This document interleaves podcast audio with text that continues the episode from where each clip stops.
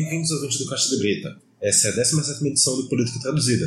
Eu sou o Vitor Aguiar. E eu sou o Marcelo Aprijo. E no programa de hoje, traremos a cobertura do evento com Guilherme Boulos na U F P E. O segundo evento, né? Que a gente trouxe uma vez. Agora um outro evento, diferente. A gente trouxe como pré-candidato o Guilherme Boulos. E agora, e agora traremos com o ex-candidato um Guilherme Boulos. Pós-candidato. Pois é. é. Boulos é coordenador do, do nacional do Movimento dos Trabalhadores Sem Teto. E ele concorreu à presidência do Brasil pelo P SOL. Mas depois ele fala. Exatamente. Na U F P E, Boulos veio participar de um evento chamado Amanhã vai ser Outro Dia, que tratava de resistência e política com a presença de outros filiados do partido, simpatizantes também do, da candidatura de Boulos, não só filiados ao P SOL, mas aliados é, na luta democrática e simpatizantes do, dos candidatos da República. Sim. É, nós falamos com diversas, diversas lideranças do partido, alguns ex-candidatos, além também do próprio Guilherme Boulos, e a gente vai trazer aqui para vocês o principal nesse Política Traduzida especial. Para começar, a gente vai ouvir Boulos agora sobre, falando sobre democracia, sobre, sobretudo nesse momento que a gente vive, né, que há algumas ameaças à liberdade democrática. Não literalmente a democracia, mas com certeza há ameaças à liberdade democrática, como o Boulos fala, Boulos fala, né? Deixa eu falar dele agora. Olha, o Bolsonaro foi eleito presidente do Brasil é, pelas vias democráticas. Isso está posto e inegável. Agora, isso não quer dizer que ele possa tudo. Ele, como presidente eleito, como qualquer outro, está obrigado a cumprir a Constituição e a respeitar as liberdades democráticas. Não é aceitável que alguém que tenha sido eleito presidente do Brasil diga que as oposições têm a opção da cadeia ou do exílio. Não é aceitável que, mesmo depois de eleito, ele continue estimulando o ódio e a divisão. Não é aceitável que o filho dele, deputado federal, tenha dado declaração hoje que podem ir cem mil para a cadeia. Como se a atribuição de prender fosse do Poder Executivo. Isso só em ditaduras. Então é evidente que existe uma preocupação sobre as liberdades democráticas. Democracia não é apenas as pessoas elegerem alguém a cada quatro anos. Isso é parte da democracia. Democracia é uma prática cotidiana que respeite as liberdades e a Constituição. Ele também falou sobre os recuos nos discursos de Bolsonaro e sobre a criação de um bloco de centro-esquerda. Isso é, mostra que há uma desorganização no comando da transição. É, você diz em relação ao Ministério do Meio Ambiente, por exemplo, mostra que é, não há um projeto político claro. O que agora nos preocupa, medidas e decisões tomadas pelo Bolsonaro, como, por exemplo, o fim do Ministério do Trabalho e a proposta de aprovar uma reforma da Previdência. Ainda mais com o mecanismo da capitalização que foi proposto pelo Paulo Guedes, que a capitalização, na prática, é privatizar o processo de Previdência, como foi feito no Chile, a um custo gravíssimo para os mais pobres. O P SOL está discutindo qual é o caminho que vai tomar na Câmara. Agora, nós defendemos que se forme uma frente ampla pela democracia no Brasil, sem hegemonismos e sem exclusão.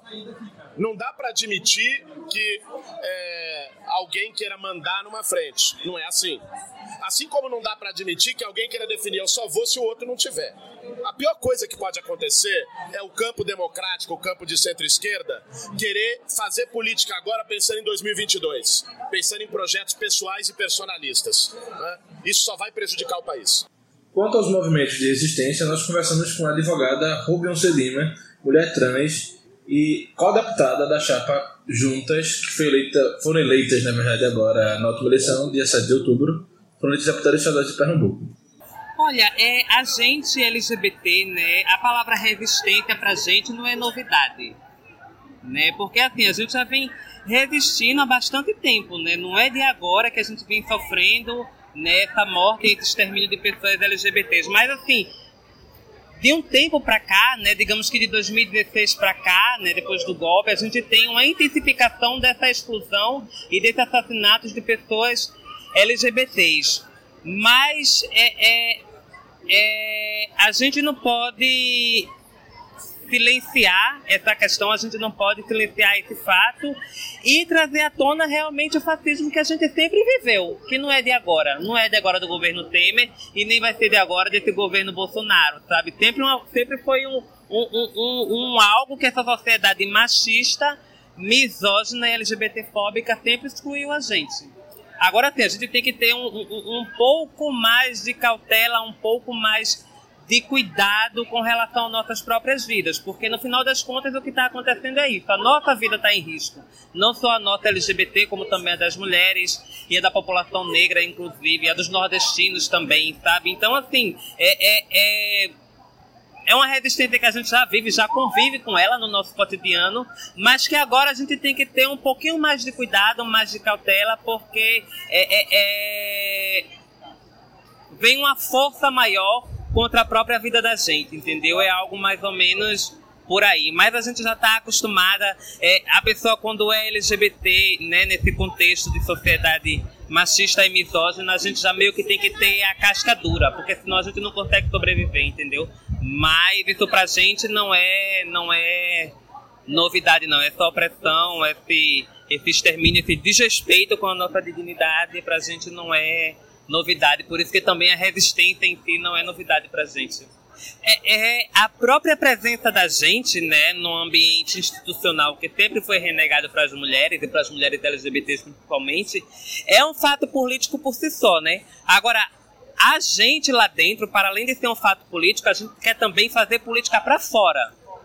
Porque o objetivo nosso da, dentro da mandata não é fazer política apenas para dentro, dentro, mas fazer política para fora também, sabe? Não quer fazer apenas uma política institucional internalizada. Ou a gente pode até fazer isso, mas trazendo o povo para dentro da Alepe.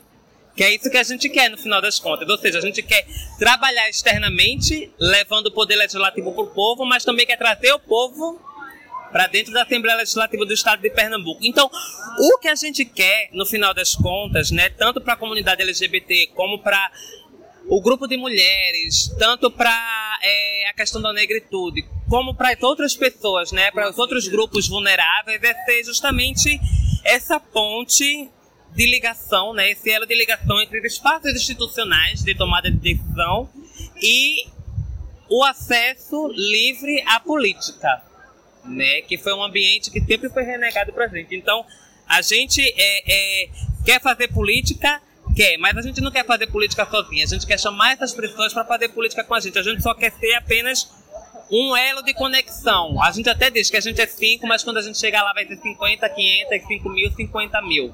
Porque a gente quer fazer com que a política, as pessoas participem desse processo todo, entendeu? Para além de nós cinco, para além de apenas do primeiro domingo de outubro, que vai para além do voto. Nós também ouvimos outros integrantes da chapa das Juntas sobre o mandato e a política local. A produtora do visual, Carol Vergolino, falou conosco. As Juntas, elas já influenciaram na candidatura, na...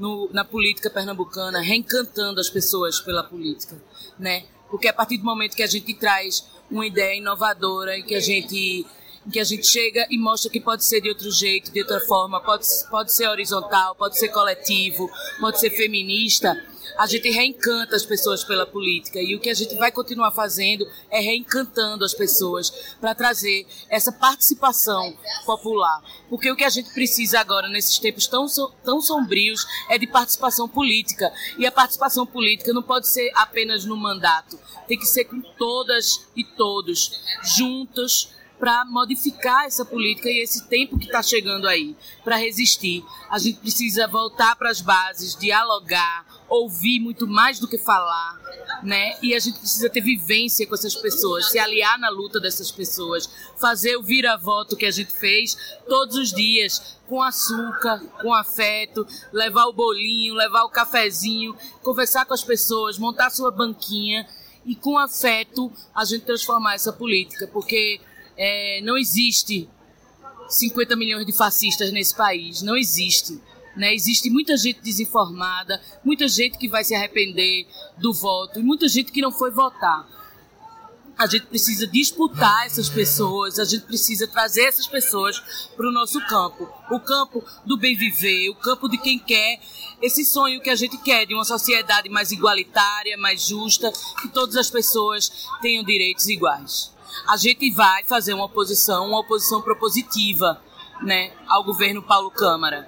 A gente vai estar a favor de todos e todos que estão com a gente, de todos os movimentos que estão com a gente. A gente no Estado tem uma luta que é uma luta é, de enfrentamento a tantos retrocessos. E a gente tem, mas ao mesmo tempo a gente também vai estar numa frente ampla a favor da democracia, pelos direitos democráticos. E quem quiser estar nessa frente ampla com a gente, a gente vai estar, né?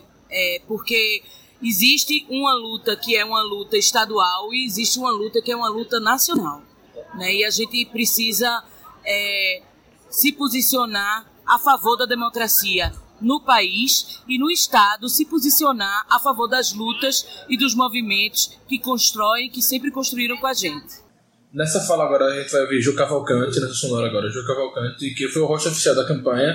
Ela que quando a gente votava cinquenta a cento e oitenta apareceu o rosto dela, o nome dela era o nome que estava registrado no T S E, mas vou falar que ela vai ser diplomada, só que toda decisão do mandato, ou da mandata, não sei como eles vão chamar, mas toda decisão vai ser, todas as decisões vão ser em conjunto ali com as cinco deputadas, então, co-deputadas. Vamos ver, Ju.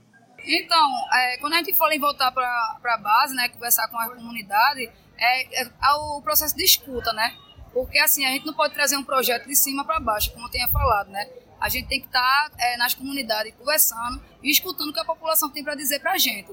Assim, porque a democracia funciona desse jeito, né? Não só a gente só falar, né? Mas também o processo de escuta. Então, é como, como a gente vem falando sempre, né? É, eu, sou, eu vou ser a diplomada, mas a decisão vai ser tudo coletiva, entendeu? Nada vai passar é, sem ser coletivamente. É, vai estar nós cinco sempre discutindo a pauta do dia e é, passando até pelo Conselho Político, que são é, construção com os movimentos sociais, para ter um consenso na, na, na, na, na decisão. As outras é, podem fazer audiência pública, podem é, ir na comunidade, conversar, é, saber o que é que está acontecendo na, na, na base para trazer para dentro da Assembleia e a gente é, fazer a, a discussão. Encerrando a participação das juntas, a professora Kátia Cunha também falou aqui para o Caixa. Olha, é, primeiro a gente lamenta, né, que o companheiro Edilson não esteja com a gente lá, porque a ideia é que a gente tivesse multiplicado os mandatos na Alepe. O companheiro tem um mandato muito combativo e a gente quer dar continuidade a isso. Ser resistência no espaço, ser combativa tanto quanto, e a gente sabe que vai poder contar com ele para as horas que a gente precisar, com a experiência que ele tem. Então, nós somos um time, independente de qualquer coisa, de quem saiu, de quem entrou, nós somos um time e vamos continuar nos fortalecendo. Não, na verdade, é o que acontece. O partido pequeno, por ser pequeno, a, a, o erro já começa na estrutura da política nacional, né? Quando o partido é pequeno, o tempo de televisão, de rádio e T V é restrito. Então, assim, é, o que o companheiro sofreu, acho que todas as candidaturas do partido sofreram, né? Se a gente tivesse tido tempo realmente na T V, tempo no rádio para falar as nossas ideias, né? Os nossos planos, os nossos projetos, as nossas propostas, certamente o P SOL teria feito o presidente, teria feito a governadora, as senadoras e muito mais deputados e deputadas, tanto federal como estadual, porque nosso time é bom, todo. E qualquer um ou uma que entrar vai representar muito bem o conjunto.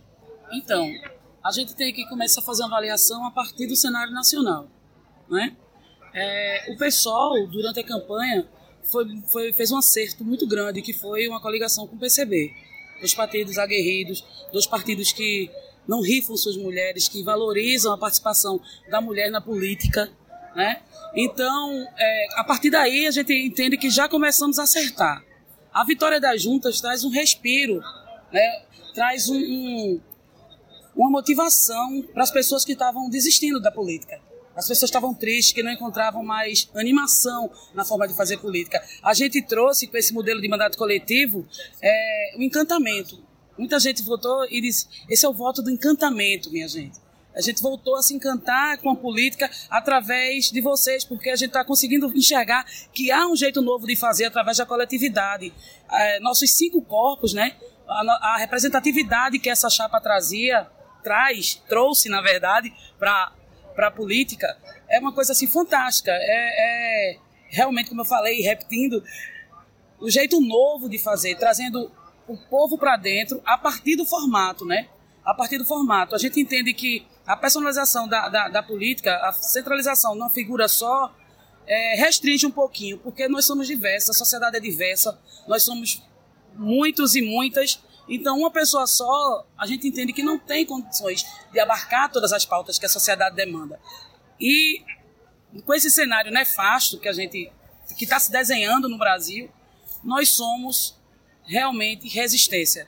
É, como nossa companheira Dani falou pouco, é tempo de se aquilombar. Então as juntas vêm trazer esse respiro, sabe? É, que a sociedade entenda que nos tempos nefastos, nesses tempos sombrios que estão chegando, nós somos, nosso gabinete, nossa gabineta, nossa mandata é e sempre será um ponto de resistência que todo mundo pode chegar e, e pedir o socorro se necessário, sabe? Somar com a gente, construir alternativas para a gente vencer esse fascismo que está tomando conta do nosso país. Sim, acredito que sim. E como o companheiro Guilherme acabou de colocar, a gente precisa de uma frente ampla para combater os tempos sombrios que estão se anunciando aí. E o P C B é um partido muito sério e que a gente tem uma honra, o maior prazer de militar junto, com companheiros e companheiras aguerridas. E são dessas pessoas que a gente vai precisar para combater o que tiver que vir por aí, nessa frente ampla de esquerda. Quem também falou sobre a aliança com o P C B foi a terceira colocada na disputa pelo governo do Estado, Dani Portela. Eu já vinha dizendo em relação à aliança ao P C B que a, essa aliança não é uma aliança simplesmente eleitoral. Então, a gente, inclusive, o pessoal se coloca contra alianças mais amplas. Muitas vezes nós somos acusados de sectário, mas não é questão de ser sectário, é uma questão de ser coerente.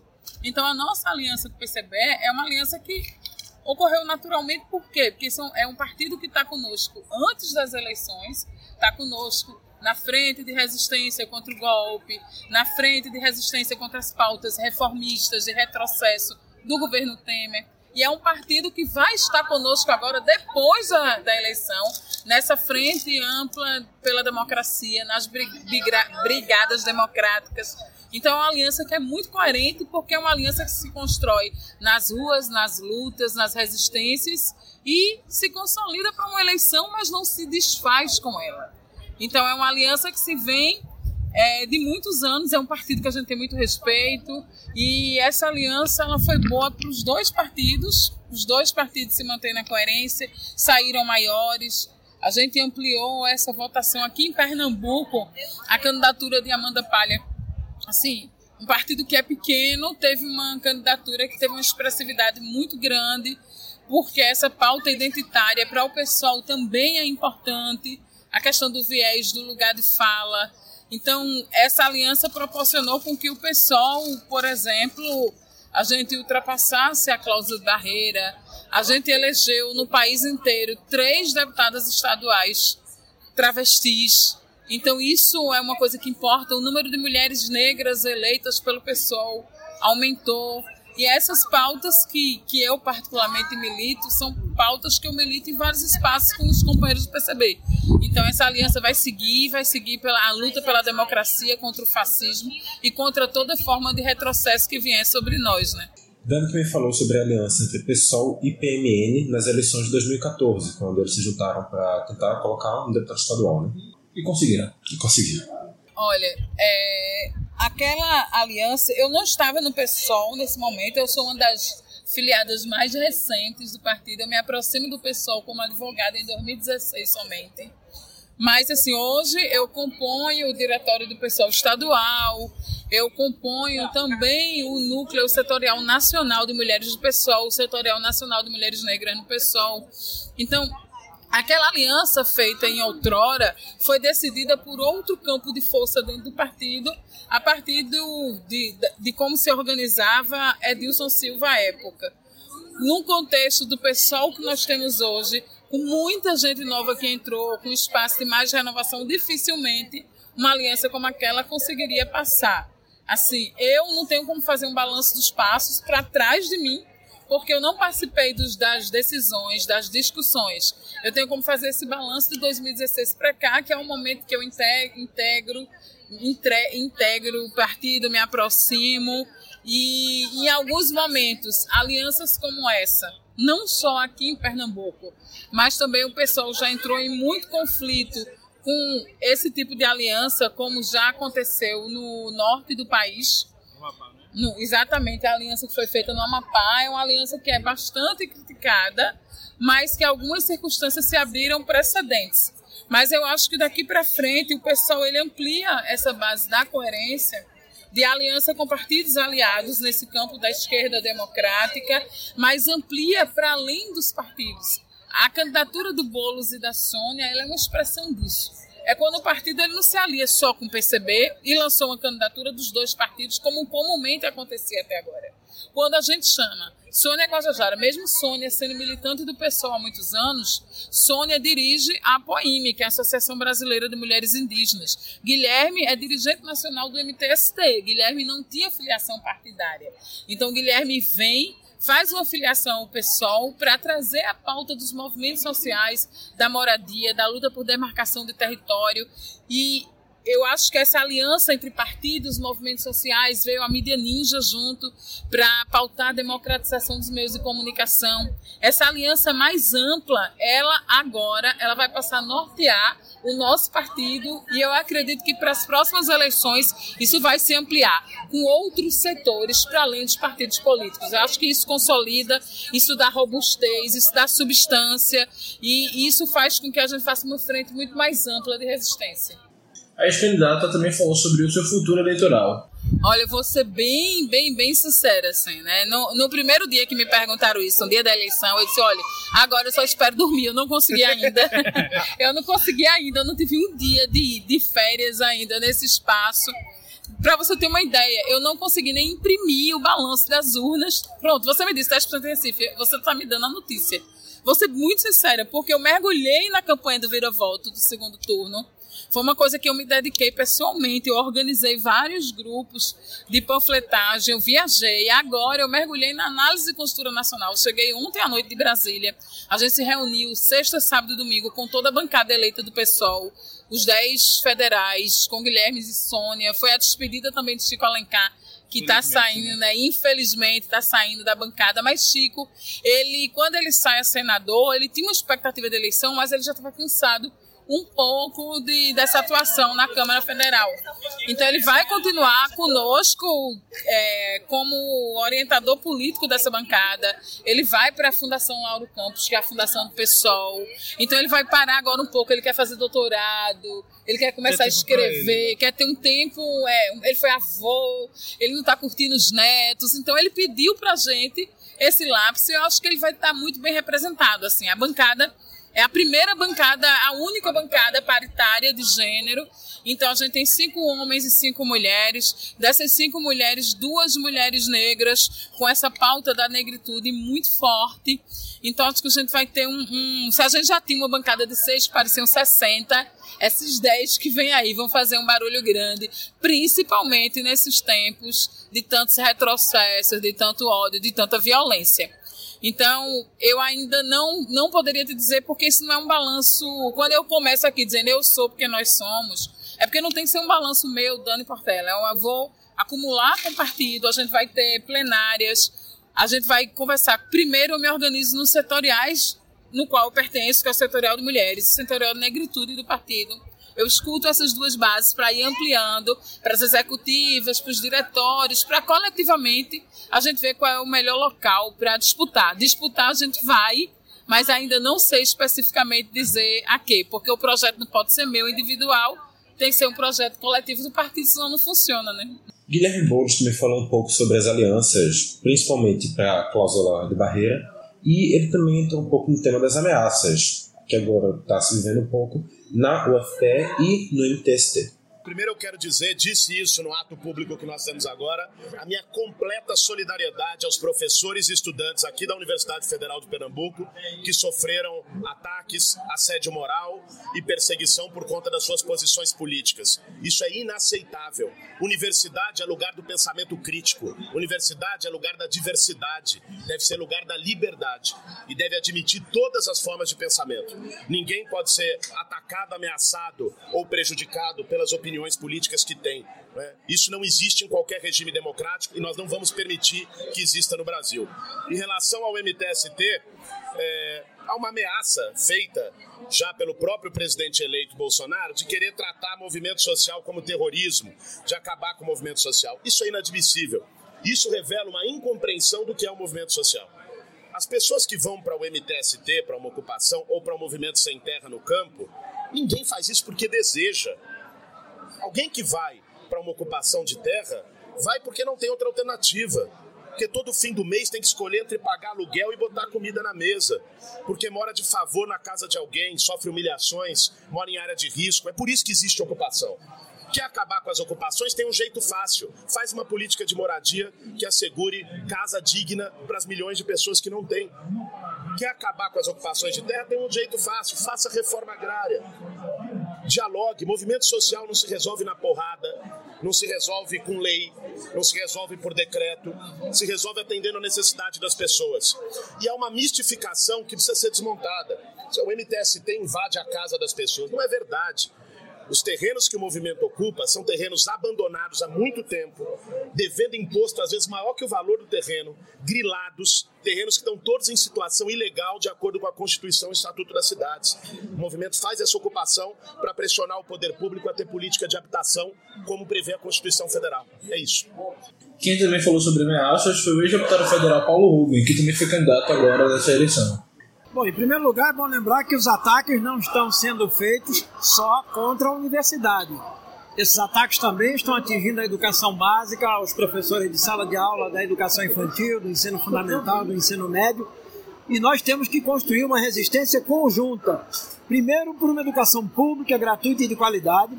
Isso significa o respeito, o incentivo, a autonomia pedagógica do professor, a construção de uma pedagogia plural, democrática, participativa, através da participação da comunidade, dos conselhos escolares, mas também garantir a recuperação daquilo que nós aprovamos no Plano Nacional de Educação em dois mil e quatorze.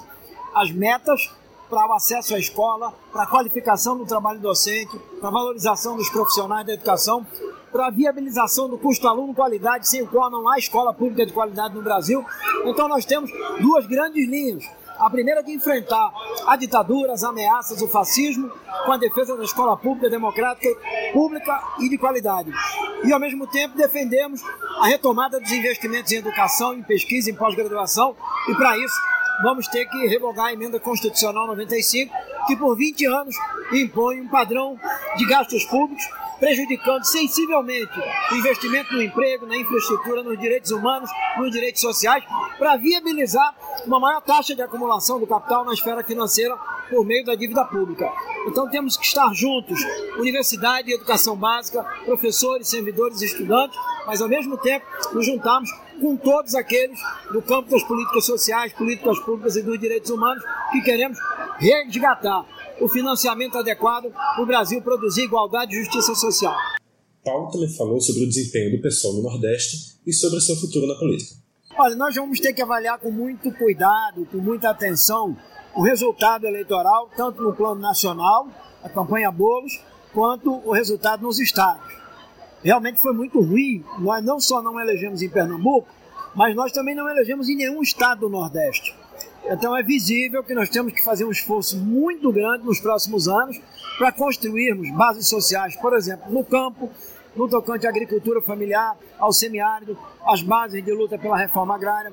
Vamos ter que construir uma presença muito maior em outros setores onde nós não tivemos expressão nessa eleição, mas vamos ter que correr atrás do prejuízo, que é ficar mais quatro anos sem um deputado federal em todos os nove estados do Nordeste. Eu avalio que faltou um planejamento mais ousado, faltou uma aposta mais aguerrida, tanto em Pernambuco como nos demais estados, para que nós saíssemos dessa eleição com uma bancada de deputados federais e deputadas federais do P SOL no Nordeste. Daí porque nós vamos ter que trabalhar muito, primeiro para construir essa base, ter um bom desempenho nas eleições de dois mil e vinte, elegendo uma maior bancada de vereadores e vereadoras, prefeitos, para que possamos nos somar à resistência das ruas, no casamento das urnas com as ruas, para chegarmos em dois mil e vinte e dois em condições de termos uma ampla candidatura presidencial competitiva, com um projeto de esquerda, democrático e popular, e finalmente com chances de elegermos uma bancada de deputados e deputadas, senadores e senadoras, não só no Sul, Sudeste e Centro-Oeste, mas também no Nordeste brasileiro. Eu faço parte do núcleo dos professores do P SOL aqui na universidade. Estou sendo convidado, já fui convidado inclusive no ato hoje, para fazer uma avaliação da conjuntura no plano da saúde, no plano fiscal, para o coletivo de residências em saúde coletiva, saúde pública, e vou continuar construindo esse projeto, tanto do ponto de vista partidário quanto dos movimentos sociais, especialmente numa área a qual eu me dedico muito, que é a área da economia e das finanças públicas, a disputa pela riqueza, da distribuição democrática da riqueza, sem a qual nenhuma política pública se viabiliza. Não adianta levantar a bandeira dos direitos humanos sem distribuição da riqueza para financiar política pública, igualdade e justiça social. Vamos continuar na luta, vamos continuar construindo o P SOL, vamos continuar junto com os movimentos sociais. O desempenho local do partido também foi analisado pela ex-candidata ao Senado, Eugênia Lima.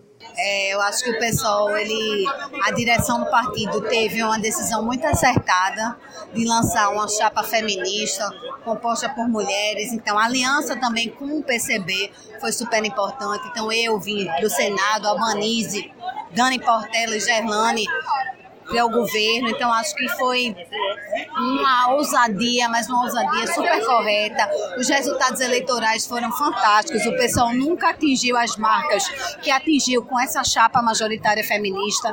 É, a gente tem também um, um ganho muito alto, que é a aliança com movimentos sociais, a aliança com o M T C T, que vem com a... Com a com Guilherme Boulos para a presidência e Sônia Guajajara para a vice, a, a aliança com as lideranças indígenas. Então, é trazer com que o povo do Arco-Sonho, acho que a gente avançou, ousou. E o resultado eleitoral, embora a chapa majoritária não tenha tido um resultado eleitoral, né, mas o resultado político foi um saldo muito positivo, nunca visto no partido em Pernambuco. Né? E aí a gente vem com outra proposta, que é uma proposta super inovadora, que é o mandato coletivo das juntas, e a gente está super feliz porque teve a vitória eleitoral, uma vitória que é muito simbólica, porque representa uma nova forma de fazer política, sabe? Representa uma resistência, representa uma, uma revolução no processo que é. Então, ver a Assembleia ocupada por uma mulher trans, três mulheres negras, uma mulher lésbica, então isso é muito pra gente. Então, assim, nós do P SOL ganhamos muito e crescemos muito com toda a campanha, mesmo que os resultados não tenham sido simbólicos eleitoralmente, mas políticos, a gente é, cresceu bastante. Assim, eu sou de Olinda, né? Eu tenho a minha militância em Olinda. Em Olinda eu tive uma votação super expressiva, embora não tenha feito tanta campanha em Olinda, mas, assim, Olinda é o, o meu lugar. Então, a gente não sabe como é que vai se dar dois mil e vinte, para que a gente vem, mas a gente tem que organizar a resistência em Olinda. Hoje eu sou presidenta do P SOL em Olinda, então é uma tarefa que a gente vai cumprir até dois mil e vinte. Então, os desafios são, são enormes, né? Mas o compromisso com a cidade de Olinda é, é enorme também. Então, vamos resistir. A gente tem lá uma gestão, que é uma gestão hiperconservadora, aliada ao projeto desse novo presidente aí que vai assumir em dois mil e dezenove, que a gente não vai se refutar de fazer uma oposição e está construindo melhorias para a cidade e para o povo de Olinda. Por fim, Boulos nos contou sobre o seu futuro eleitoral. Eu estou pensando em dois mil e dezenove. dois mil e dezenove, nas ruas, nas lutas sociais, para preservar o direito dos trabalhadores e preservar as liberdades democráticas. Nós não podemos cometer o erro de achar que política é só agenda eleitoral, né? Política não pode ser vista como projeto pessoal, como escada de uma eleição para outra. Tem que ser vista como tá na rua, tá junto com as pessoas para defender os direitos sociais e a democracia. É assim que eu entendo. Então é isso, né? Acabou, infelizmente, essa, essa longa cobertura, essa maravilhosa cobertura. Com Boulos no U F P E, amanhã vai ser outro dia, né? É. É, acabou de ser um especial do Política Traduzida dezesseis mais um. dezesseis. É, o, a gente tá no meio de uma semana especial do Castelo Brito, né? Quando você estiver escutando, talvez a gente já não esteja mais no meio dessa semana, mas algumas estarão aí. Essa semana. Se você, se você não escutou os outros, você pode voltar agora se quiser. Procura Boulos no F P, um primeiro lá, você já fica tendo um parâmetro de como foi a primeira e a segunda visita. Sim. É, analisar também nossa evolução como jornalista ao longo desse. desses meses, assim, analisar como o Castelo Brito já melhorou e ver que ele vai melhorar muito mais, então você pode continuar acompanhando a gente.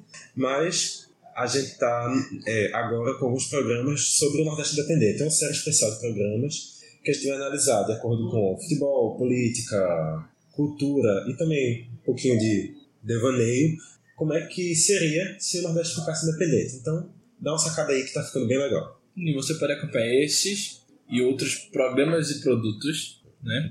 Só tô reforçando, não deixe de escutar o programa Boulos no F P um. É um filme, daqui a pouco tem o três também. Uma grande saga. Enfim, você pode acompanhar, como eu falei, esse programa e outro, esse e outros programas, esse e outros produtos No nosso Spotify é só procurar Caixa de Brita. Então é isso aí. Bom, a gente fica por aqui e nos siga também nas redes sociais. É, é importante também, você pode pegar o nosso Facebook, o Twitter, o Instagram, mas além disso, também se você quiser, sei lá, doar um dinheiro, falar com a gente para dar um abraço, entrar em contato pelo e-mail. Minha conta, vocês podem perguntar na minha, no Instagram lá, qual é a tua conta, eu digo, para vocês doarem, enfim. Ok, mas tá acabando, né? É isso. Por hora é isso. A gente já rolou demais para um programa que é um programa sério. Então, obrigado a todos pela audiência, pela paciência e até a próxima.